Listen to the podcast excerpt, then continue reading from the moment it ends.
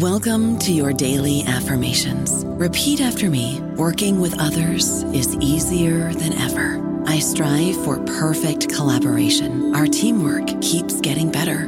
Yeah, affirmations are great, but Monday.com can really get you the teamwork you desire. Work together easily and share files, updates, data, and just about anything you want all in one platform. Affirm yes to start or tap the banner to go to Monday.com. Lucky Land slots, you can get lucky just about anywhere. Dearly beloved, we are gathered here today to. Has anyone seen the bride and groom? Sorry, sorry, we're here. We were getting lucky in the limo and we lost track of time. No, Lucky Land Casino, with cash prizes that add up quicker than a guest registry. In that case, I pronounce you lucky. Play for free at LuckyLandSlots.com. Daily bonuses are waiting. No purchase necessary. Void where prohibited by law. 18 plus. Terms and conditions apply. See website for details. Hello, everybody. This is Marshall Poe. I'm the editor of the New Books Network, and I'd like to tell you that we have a new and improved website. It has two new features that we think you'll love. One of them is a vastly improved search engine so that when you type in keywords, you'll get a bunch of episodes really quick. The other is the ability to create a listener account. And in that listener account, you can save episodes for later listening. So you can create a kind of listening list. We think these features are neat and we think you'll enjoy them. Please visit the site today. Welcome to the New Books Network. Hello, everybody, and welcome back to New Books in German Studies, part of the New Books Network. I'm Craig Servillo, host of the channel. Today, we'll be talking to Dr. Douglas O'Reagan about his excellent new book, Taking Nazi Technology Allied Exploitation of German Science After the Second World War. Doug, hello, and welcome to the show. Thanks for having me. It's a, it's a pleasure to have you. Uh, and Doug, as a, as a matter of introduction, um, I always ask our authors to uh, give us a little bit of background information on themselves. Sure. I, I started off as a history major and a physics major at the University of Virginia and wasn't really sure how I was going to combine those two things. And some people suggested history of science. I wasn't sure if that was for me and eventually decided it was.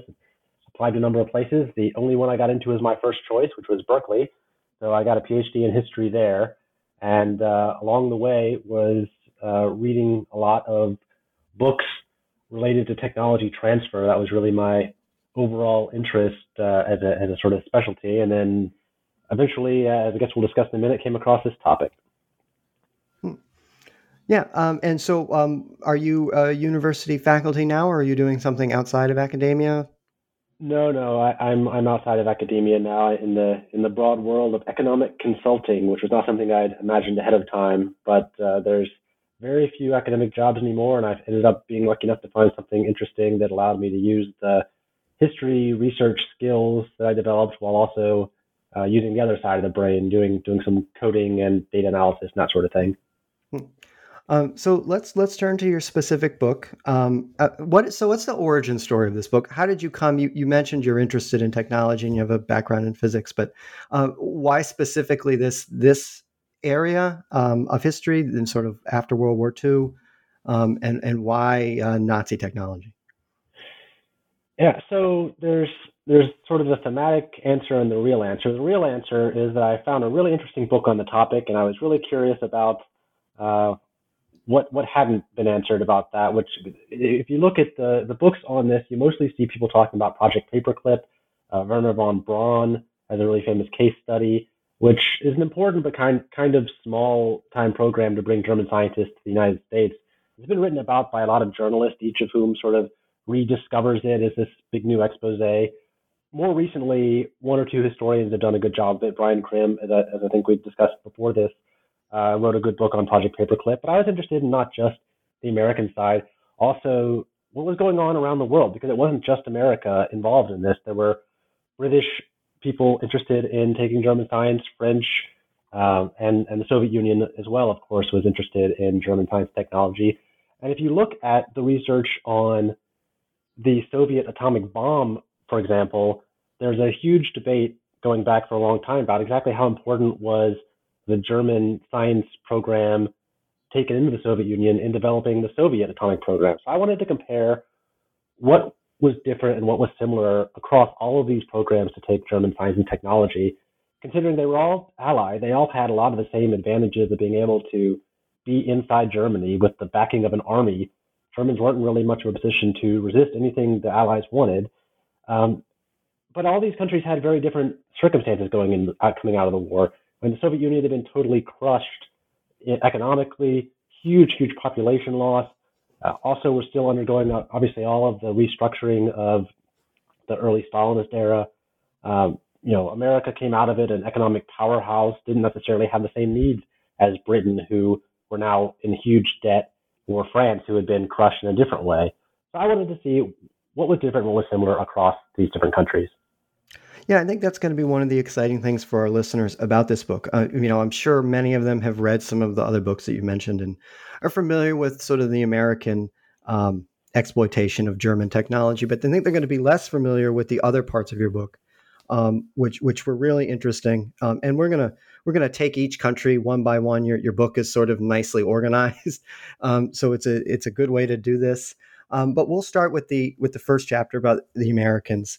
Um, so let's talk about the overall program, American program of exploitation of German technology. And you, you sort of hinted at it in your last answer, but just tell us a little bit how your approach on this topic is a little different than than other books that have been written. Yeah, so a lot of the books that have been written about this are approaching it from a question that's important but not really a key part of my book, which is sort of the ethics and morals of how do should should people use scientists and science that was developed during the Nazi era. Should former Nazi party members be allowed into other countries uh, to be involved in their scientific programs, given obviously the, the heinous moral backing of the, the Nazi state? That's, that's, an interesting question. Uh, you know, should Wernher von Braun have been brought in along with his team? Uh, should should Nazis have been allowed in other places? And to be clear, there were a lot of people who were brought in through these programs who were Nazi party members some of them very clearly were involved in research facilities where they would have benefited from, witnessed, um, you know, slave, slave, slavery, people being taken into slavery, being abused, being tortured to death as part of the technology development, as part of the you know, chemical industry, as part of developing the V-2 missiles. So there are some real moral questions here, but those were not the primary thing that I was looking at. I was really interested uh, in what worked and what didn't when it came to taking technology and when you come to that, you start looking at what technologies did America try to get and what technologies worked or didn't work in terms of bringing them to America. Uh, and this was a much, much broader set of programs than the V 2 missiles that you hear the most about or the jet engines that you sometimes hear about. Virtually every industry in America sent teams over to Germany to try to take German science and technology. And there was widespread enthusiasm for this when the Commerce Department eventually took over this. The there were a number of different programs involved here. I'm just going to be take a shortcut and say when the Commerce Department sent out a call to industry to see who was interested in sending their people over to Germany to find out about German technology. They got answers from all kinds of places, from chemicals, from manufacturing of various types, from forestry, agriculture, uh, really any industry you can think of wanted to know what was going on in German technology because it was known as the best in the world. It had this reputation as being really, really strong scientifically, technologically. And so a huge amount of people went over there. But when, and so previously, when you look at books like John Gimbel is a historian who wrote a great book about this topic, the American side of this. He looks at all these things that, that people sent over, how happy a couple people were about the things they found, sort of extrapolates from there these huge, huge gains that America got. But when I started looking more closely at the records of the people who went over there, the records of the different institutions who tried to send people over there, what you saw far more often was people really excited to go to Germany, getting there on the ground, looking through the documents, talking to the people, and sending back reports more like, well, this this is neat. You know, I'm sure in other fields they're going to get all kinds of value from this. In my field, what America was doing was actually as good as what Germany's doing or better. And you see that over and over and over again. People realizing that actually Germany's huge reputation for being so amazing had kind of been eclipsed by American advances before the war and during the war. And now America was really the industrial leaders in the world, not just in terms of they still existed after, as compared to the German industry, which had been pounded in the ground by bombs, but also technologically, American industry really was great. And so this, I argue, really shifts American thinking in the post-war years into being an exporter of technology, exporter of technological ideas and way of doing things, and using that as a diplomatic lever to get other countries to support America by offering to help them with their technology. Why do you think um, this as fact has been largely ignored? As you mentioned, you know, it, it's when we talk about the taking of German technology, we often, you know, we hype it up. Um, we got all this stuff, the jet engine, the V two rocket. Why do you think scholarship has been slow to to really adopt your point of view that you know maybe okay we didn't get so much out of it? I mean, it's a sexier story if you're getting all these big, huge, secret, forbidden technologies from the Nazis, and they're the driving force behind American industry, and we can attribute all of our NASA success to the Germans. And that, that's a fun story. I, I think if you look in the historical scholarship, that's not the dominant story among specialists, but it is a very gripping story. And in some ways, it makes the story of the moral side of it even worse. You brought all these Nazi folks over you know, to be clear, not all these German scientists were meaningfully Nazis, but some were. And some people who were brought over were involved in real atrocities. It actually makes the moral case stronger and worse that we brought them over for little gain than it does if it's this deal with the devil. But I think the deal with the devil is an easier story to sell. Um, so let's talk a little bit now about the British. How how did how were the British not only different?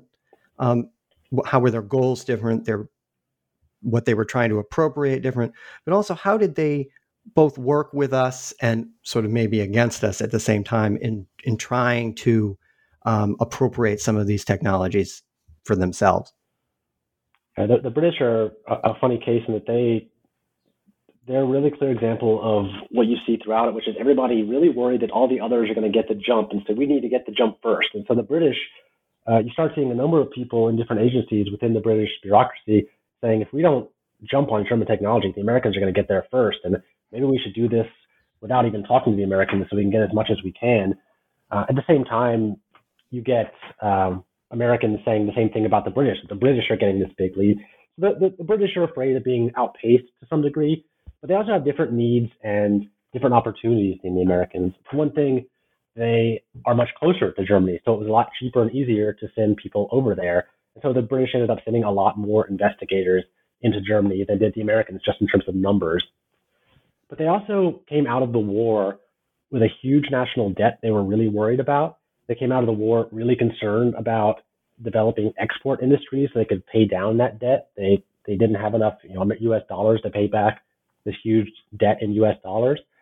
That drove it. There's also just decades and decades of history before the war of British elites being really worried about German ingenuity and technology and these wily Huns, as they called them, taking what they saw as British inventions and making a fortune out of them, and the Brits being left behind. And you see this worry about the decline of Britain and the decline of British science. That's really a cultural thing in Britain uh, leading into the war, playing into this too. And so the British sent a lot of people over to Germany, and they were worried about two real objectives. One is these export industries. Two is staying on the good side of the Americans because they saw in the post-war years they were going to need America if they were going to have a place in the world and stay safe from new threats such as the Soviet Union. And balancing those two didn't really work. They were they wanted the German industry desperately in a lot of ways, but as they sent their investigators over, they kept getting reports back that they weren't able to get what they really needed. They could get any documents they wanted, but what they couldn't capture was all of the human elements of the technology that it takes to translate textbook knowledge, written down knowledge into actually being able to do a thing. There's a difference between being able to have a a user's manual for your dry cleaner or watching a YouTube video for how to repair your dry cleaner. The YouTube video is going to capture a lot of things that the written version can't. And if you have somebody who can come show you in person, that's even better. And so what this, they called the know-how element was what they weren't capturing in these written forms. And that really led them to a conflict of do we share with the Americans in terms of making a bunch of documents which we can make copies of and give to the Americans for diplomatic gains, or do we really focus on sending Amer- British investigators over to develop the know-how? They never had a definitive answer to that. They they opted more towards sending a lot of British folks into Germany to capture the know-how, but this was this was a problem they faced throughout their program. Um, just in a general sense, how successful was their overall program? It's it's really really hard to say. Um, they they certainly sent a lot more people over, and I suspect that had a lot to do with capturing a lot of. So there there's sort of two ways of framing it. One is did they get German technologies, pick them up, and move them into Britain to create export industries? Probably in a few areas. Probably to that extent a little bit better than the Americans, if only because they were not necessarily already in an advanced position that the Americans were. There was a little more catching up to do in some areas. At the same time, there's also the question of value in the sense of um, developing ties with Germany in the post-war years. What I, what I really argue America got out of this was that they knew what the German companies were capable of doing and were able to work with them in multinational industrial collaborations in the post-war years to everybody's benefit. I think the British got that to an even greater extent than the Americans did. So I think they gained a lot in that sense as well, more so even than sort of the picking up German science and, and exploiting it in that sense. Um, and so now we have a different case. Um, the French, um, who had an entirely uh, different set of concerns than the, the sort of the Anglo-American alliance. Um, how is the French approach different from the other two? And, and sort of how was their program or their desire to expropriate technology um, more sort of couched or not couched, but uh, connected to diplomatic concerns? Yeah, I mean, to understand the French case, you really have to understand that France was defeated early in the war, was occupied by Germany, and there were resistance efforts to the Germans, but they were much smaller than in the post-war years France would really like to have been true. And so you had a real struggle within France once France was become once France was free, and even as sort of the Free France movement, who technically collaborated with the the other countries during the war, not, not just technically collaborated, but collaborated, but were still sort of the junior partner in the big alliance during the war. Who was going to lead France after the war, and how could France reestablish itself as an honorable, prestigious power? And science was one of the big answers to that.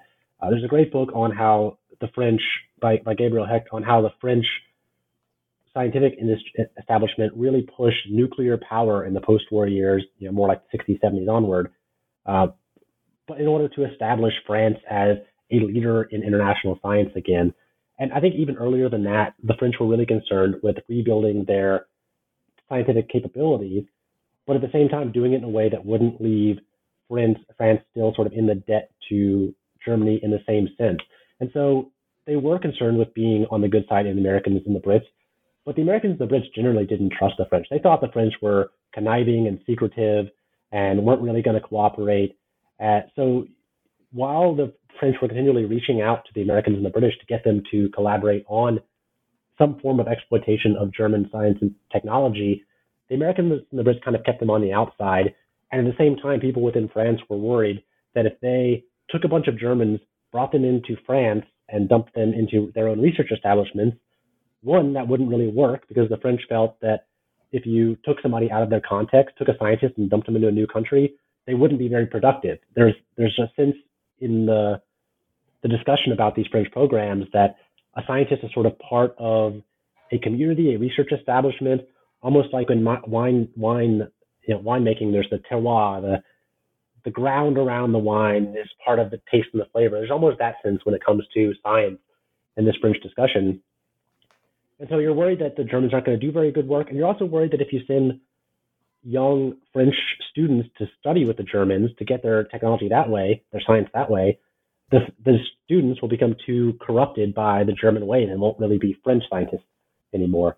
I end up going with a sort of middle ground where within the French occupation zone, they set up Franco German research institutes where they would send more like, they, they didn't have these exact systems, but more like postdocs or early graduate students from France to study with the Germans rather than the equivalent of sort of undergrads or, or, or younger people, with the idea that they would be able to study what the Germans were doing, gain scientific skills, but also sort of act as scientist spies, reporting back to the French about any German plans to develop secret weapons and overthrow the Allies, which was this in retrospect, paranoid, but really widespread fear throughout the period. Uh, and so the French being pu- pushed on the outside made them move their own path, and then their own idea about how you can take science really influenced them to collaborate with the Germans more than you would expect for right after a war when France had been sort of humiliated by the Germans and wanted nothing to do with the Germans in general, and yet we're still willing in this way to work with them. Did this have any sort of long term diplomatic impact um, between the French and the Germans, or even the French and, and the Anglo Americans that you saw in your research? Yeah, I mean, obviously you can't prove causal connections like this, but I'll at least say, uh, in, in, sort of uh, correlation wise, the French and the British, or sorry, the French and the Germans ended up collaborating very closely in science, building out of these Franco-German research institutes into a really close connection, such that they were even working on atomic research together within a decade after the war. You would never expect that if you look at a lot of the other discussion of how are we going to settle the post-war world. For the most part, the French were not willing to sacrifice anything if it meant France or Germany building back up into a strong power. And yet, at least in the realm of science, and then increasingly from science into other fields, you start seeing the French and the Germans pulling together, and not that many years later, developing the core of what would eventually become the European Union. So I think this scientific story really did help knit together science. Science helped knit together the diplomacy of Western Europe in the same way that, and at the same time, that national security was doing the same thing as people were afraid of the Soviet Union.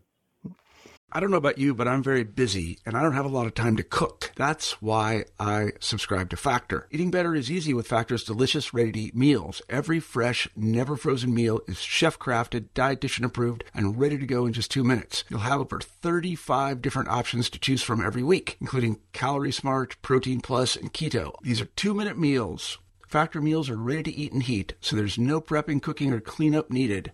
They're flexible for your schedule. Get as much or as little as you need by choosing your meals every week. Factor is the perfect solution if you're looking for fast, premium options with no cooking required. Sign up and save. We've done the math, and this is important. Factor is less expensive than takeout, and every meal is dietitian approved to be nutritious and delicious. Head to factormeals.com slash NBN50 and use code NBN50 to get 50% off. That's code NBN50 at factormeals.com slash NBN50 to get 50% off. Now, I think it's it's a good time to uh, transition into talking about the Soviet Union, and I'm I'm going to butcher the Russian if I try to say it. so would I. So would I. Okay. I, took, I took a number of years of Russian, but I, my pronunciation is not great. Yeah, and, and yeah, it's it's very difficult. So, um, let, us just talk about the overall um, operation that the Russians uh, employed to appropriate German technology because it's it's obviously in your book makes this very clear, very different than than the other three powers that we've discussed. Um, so so let's just start there with their overall um, with their overall way of doing things. Yeah, so the, they are very different, and at the same time, maybe less different than the Allied powers would like to imagine that they were. Uh, because the the Soviet exploitation of these German scientists came a lot later, in a sense, than the American and the British ones did, uh, and some degree the French. The Americans and the Brits really sent in investigators as the war was ending, as the armies were moving into the Western Front, as they were pushing the German armies back. There were what were called T forces, who were specialized units whose job it was to race at the front lines, sometimes ahead of the front lines, worried that the Germans were going to burn down, say, a university library or a big chemical plant or other things that the Americans and the Brits wanted. These T forces were to, to go ahead of things and secure them so that Germans couldn't sabotage them and that they, the American armies or the British armies didn't destroy them along their path. And so all of this American exploitation, British exploitation really took place right around the end of the war during these, this early occupation phase and then started getting phased out as it became clear that the Germans were going to not just be um, zones of occupation and there wasn't going to be a united Germany in the near term. There was going to be an East Germany and a West Germany. The Soviets came at it a little more slowly, and their real big grab for German scientists was October 1946. So many years later, and it was much more blatant in that one night they essentially invited thousands of German scientists and technicians to, you know, come, come meet with us. In some cases, have a party and got everybody drunk. And then at the end of the night, the Soviet um, leader would, st- the military military officer would stand up and say, "By the way, uh, while you were here at this party, all of your apartment and your families are on trains heading into the Soviet Union, and you will be too. Uh, so head on out to these trains, and we'll see you in a couple of years." And the, these German scientists were shipped deep into the Soviet Union, where they were set up in research establishments and occasionally given research tasks to pursue. And some of these were involved in uh, the, the Soviet space program. Some of them were involved in the atomic um, atomic bomb program in the Soviet Union to some degree, uh, and some were involved in other fields. But that that was this really blatant and to scientists in West Germany a really scary illustration of Soviet power that was all across the headlines, and the West really used this as a propaganda win. So there was this really blatant and and and dramatic one day thing that contrasts with the sort of slower story of sending investigators from the West.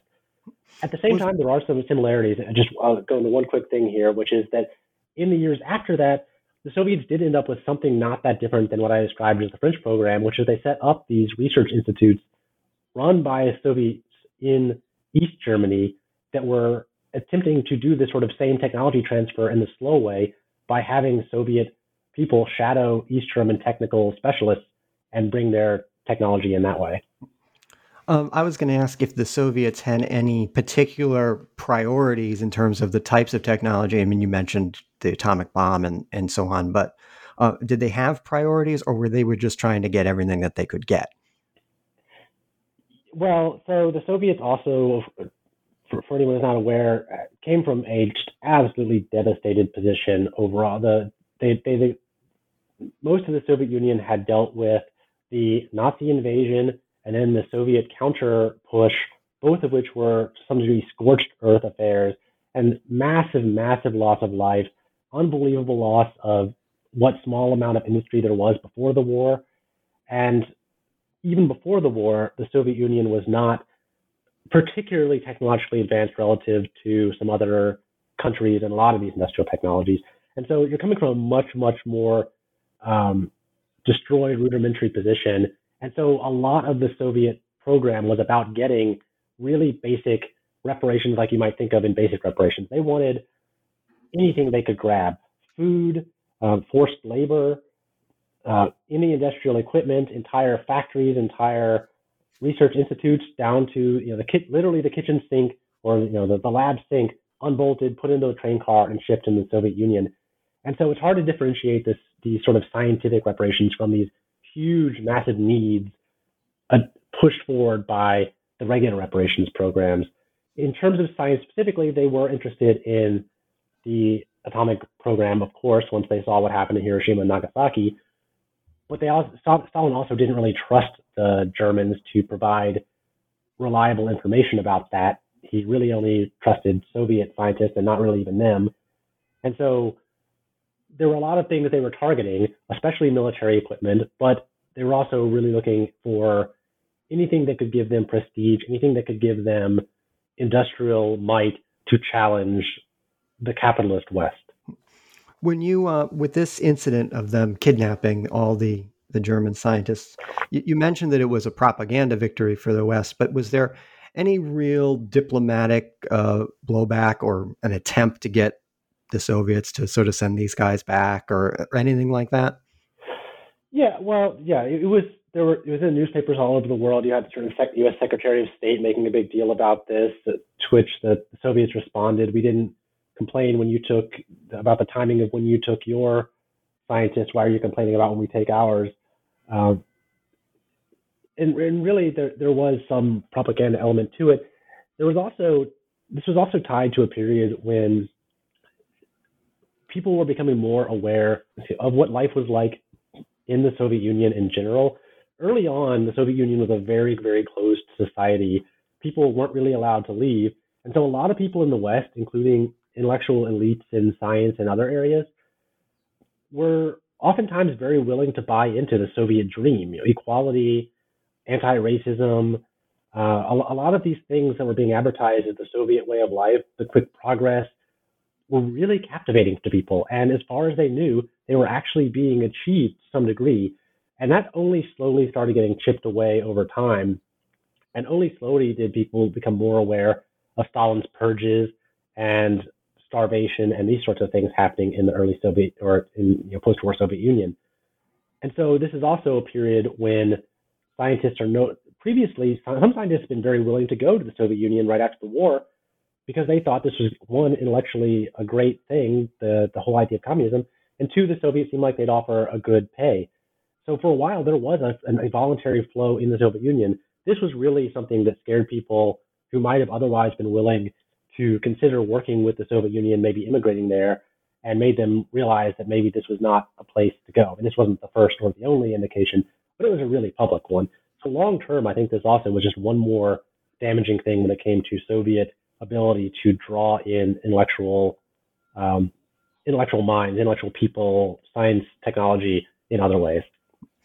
Um, as the in a, in a general way, as the Cold War sort of set in, um, how did it, if it did, uh, change any of the pro- approaches of the four countries? Did it make them more apt to try to get more science? Did they abandon it for other concerns? Like, so how did the changing political situation, I guess, affect the policy of these countries in terms of science? Yeah, a part of that is tied to the overall diplomacy of the early Cold War. At first, nobody really knew what was going to become of Germany. It, everyone eventually had occupation zones, but initially, I don't think very really anyone envisioned an East Germany and a West Germany surviving in any kind of long term.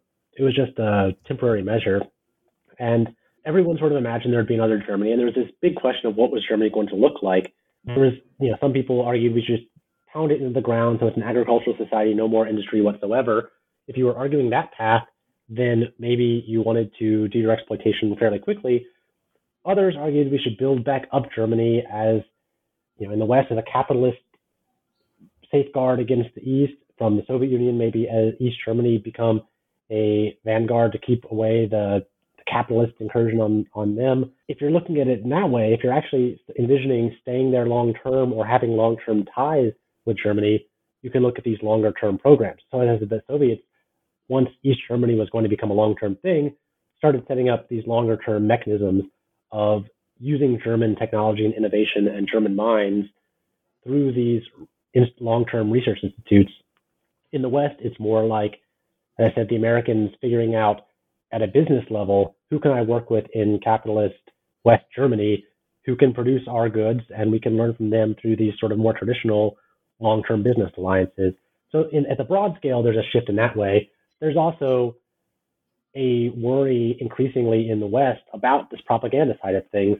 We should hurry up and finish up our exploitation and get out because this is going to look more and more like what the Soviets are accusing us of, which is exploitation and uh, taking over and taking the, the goods from Germany. It's going to look like something we don't want to look like. And so hurry up, get out as fast as you can. And so that was really a lot of the pressure on finishing up these programs from the Americans and the Brits was let's get Germany back on its feet, which means stop stealing their ideas as they felt. And also, uh, let's not look bad in front of the Soviets. Um, let's talk about some of your later chapters now, which are a little bit more um, narrow in, in their focus. Mm-hmm. Um, I was very fascinated by your sort of practical elements chapter where you talk about the the moving around of all of this information and material and, and how like this was done. Um, you just give us a little uh, explanation of this um, and and maybe connect it to the larger the larger story that you're telling. And that, that was a chapter I had no intention or idea about writing when I started this project. It was something that just came out purely in the research which is that people went in thinking really across these nations, uh, primarily in the West, that they, they were really going to be able to capture everything in Germany in written format. And part of the idea behind that is the same kind of technological utopianism we see today sometimes around information technology that, you know, in five years, computers will be able to teach anything to anyone, and all this information will be free, and all this information will be infinitely accessible through the internet, and you'll be able to teach yourself anything. The schools will be obsolete. And you see this sort of overexcited language more, you know, more 15 years ago than today. But that kind of enthusiasm was happening at the time around a technology that today seems kind of old fashioned, which is microfilm. Anyone who's worked with microfilm knows it's kind of a pain in the butt to work with. but at the time, it was a massively important technology because suddenly you could capture an entire library's worth of books in microfilms that fit within, you know, two or three suitcases. That kind of potential was really, really gripping. And so leading into the war, there had been decades of people imagining that we would have you know, a bibliography or an, in, an index, the bibliography, the index that has all of human knowledge captured in it. And that sort of enthusiasm spread through the library community around the world. And there were a, there was a whole movement called the documentarian movement who were trying to do that. But they were running up against the problem that science was exponentially growing, and it had been exponentially growing for a long time, and it was getting less and less possible for even a specialist in, let's say, you know, particle physics to keep up with all the developments in particle physics, much less all the developments in physics, much less all the developments in science. And so you start having this conflict between exponential increase in information and the desire to master all information through technology and bibliography and organization really drove a lot of why people thought they were going to be able to take everything out of Germany and also the problems they ran up against over and over again. It turns out, even if, if you have the best technology in the world and you're able to make all the photocopies you want, put all the information you want on Wikipedia, that's not the same thing as people actually digesting and reading and understanding and learning that information and it actually being useful to anybody. And that's really what's at the heart of this thing the British were talking about of not being able to capture the know-how element, no matter how well they were able to write these reports no matter how many documents they're able to capture. And so people on the ground kept running up against this, this massive, massive amount of information that, yes, they could in theory capture in microfilm, but then what? Then you can ship it back to your home country. You can make copies of the microfilm. That's easy enough, though not free, as people might want to imagine that it would be. But then, then what? A, a huge amount of this microfilm ended up in untranslated, still in German, probably never even examined in the first place, sitting in archives where it sort of just might still be today to some degree, especially in America, but but in general, a huge amount of information was gathered. But gathering information is not the same thing as understanding or knowing or using information. And that's where all this enthusiasm around microfilm, to some degree, probably undermined what people could have gotten out of these exploitation programs if they'd gone in from the start realizing we're not going to be able to capture it fully in this way. Let's really focus on the key things that we need and sending the people over who need to know this information and can teach it personally back home. Yeah, I, I think I, I was struck by this chapter, just the just one, as you mentioned, the microfilm sort of enthusiasm. Um, everybody who works with microfilm, as you said now, knows that it's it's hor- it can be horrible to work with. Um, did you look at into at all um, just maybe translation efforts or some other shortcomings that you mentioned that you know if they had the know-how you brought the people over but did you look into any of those other issues i guess translation primarily yeah there's there's there's a fun story here that michael gordin is really the historian who's the key, key expert at this but uh, leading into the war especially leading in the first world war but to some degree by the second world war too German science, I said, was really, really highly esteemed throughout the world. Uh, everyone thought of it as the best. The best research was going on to a large degree in these German journals, and people who wanted to become a scientist, whether or not they went to study in Germany, as an awful lot of the top researchers did, would at least need to know German. Being bilingual or more than bilingual and knowing German was almost a requirement of being a high level scientist leading into the Second World War.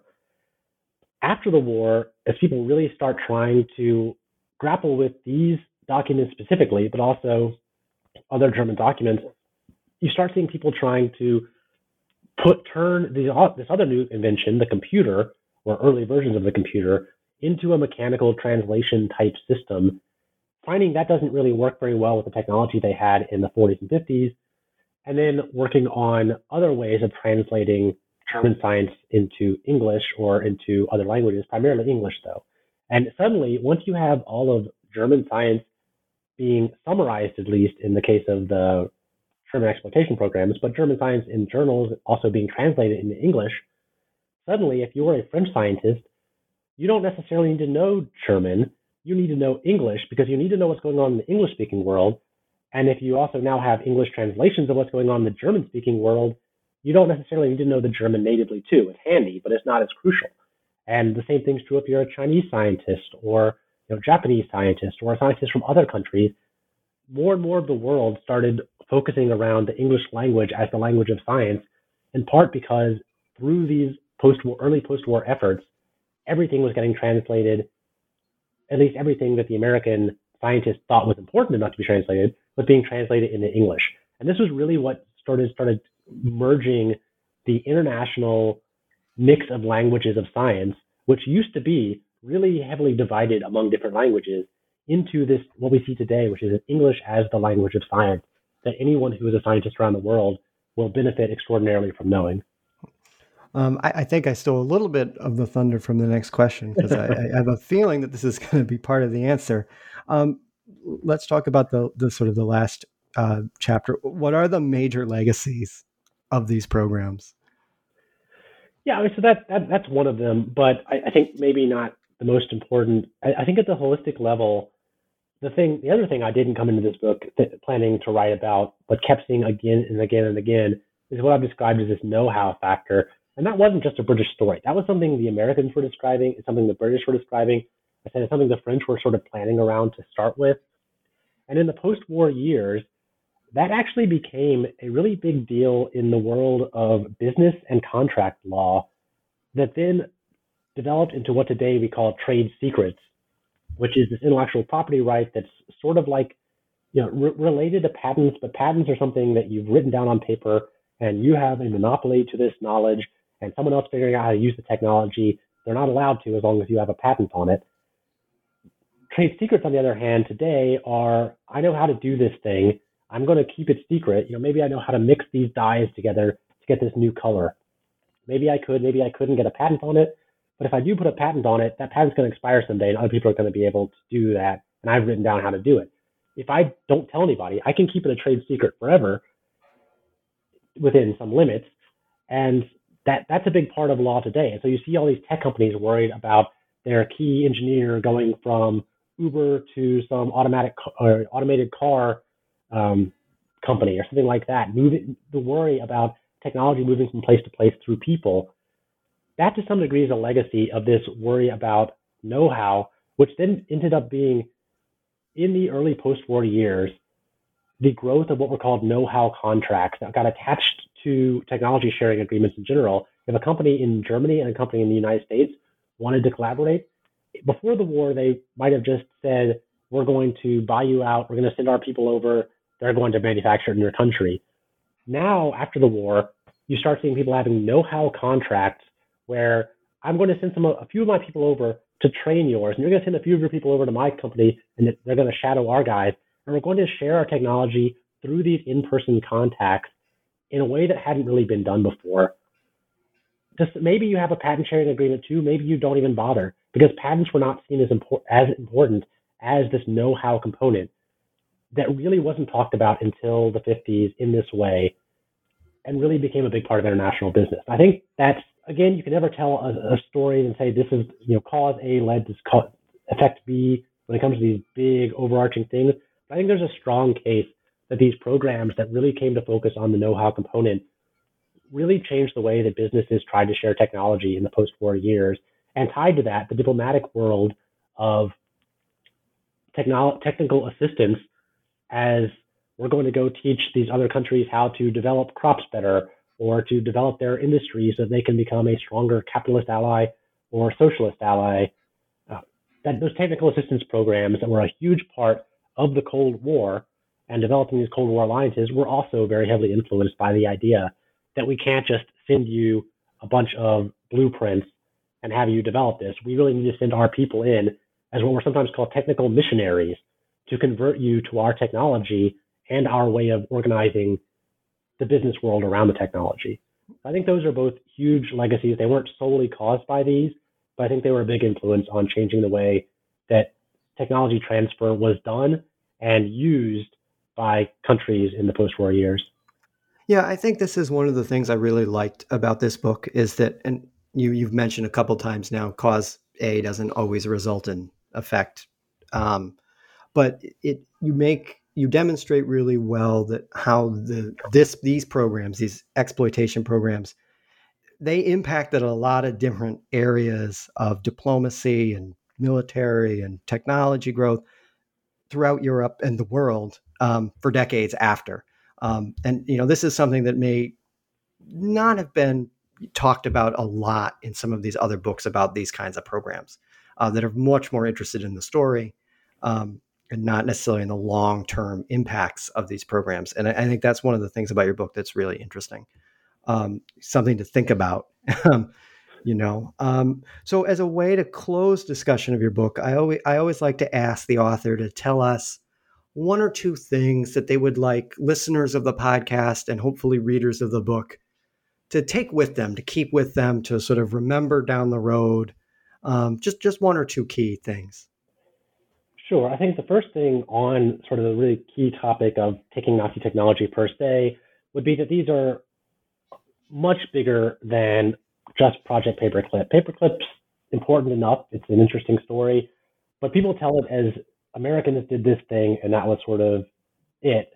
It was much broader within America, and it was an international story. It wasn't even confined to these four countries we've talked about today. Other countries were also involved, and there just really haven't been as many histories done about it. Canada, for example, really tried to bring in German scientists. So did a number of other countries, both working with or trying to circumvent the Allies. So this, this was an international attempt of technology transfer on a scale really never seen before. And the broader lesson I'd like people to take away is this idea that technology transfer isn't as easy as writing something down. And one big application for that is take some skepticism when you hear that some big cyber hack has led to the release of 64, you know, terabytes, petabytes, whatever of information, and that therefore the Chinese are able to do all of our military technologies as well as we can data is useful, information is useful in the written format. And as we get better and better sorts of technology today, like you know YouTube, as I said, does a better job of conveying this than the written format. But have some skepticism when you hear people stole these records, therefore they stole this technology. It's not the same thing. The written format, the data, there's a big step between having something written down and actually having someone show you how to do a thing. And having someone show you how to do a thing is generally where the technology lives in a meaningful sense. So, um, I know that you said in your your introduction that uh, you're not working in academia; you're, you're working outside academia. Um, and so I, but I always ask at the end: um, Are you working on something else now? Um, any other scholarly projects, or personal projects, or business projects um, on the horizon for you? yeah, it's not going as fast as it might if I were still in academia, but I, am slowly chipping away at a book on the history of industrial espionage in the United States. And that tied tied to that next book, if I ever get to it down the line after that, would be a history of trade secrets in general. So these are obviously tied to, to what I was saying, but industrial espionage is a whole whole fun other story. Hmm. Well, those sound like fascinating projects. I know that you said they'll be a while down the road, but uh, if they're as soon as they're done and they're in book form, um, we would love to have you back to talk about them. That'd be great. Um, I, I want to thank Doug uh, again today for being on the show. Um, I, I, really like this book, um, and as many of the longtime listeners know, I, have had Brian Crim on and and others that have talked about these topics. Uh, so it's a topic of personal interest of mine. Um, I want to give everybody the name of the book again before we uh, finish. It's called Taking Nazi Technology Allied Exploitation of German Science After the Second World War. And again, it's by Dr. Douglas O'Reagan. Um, and I want to, oh, before I finish, thank everybody for listening today. And again, thank Doug for being on the show. And we will see you all next time.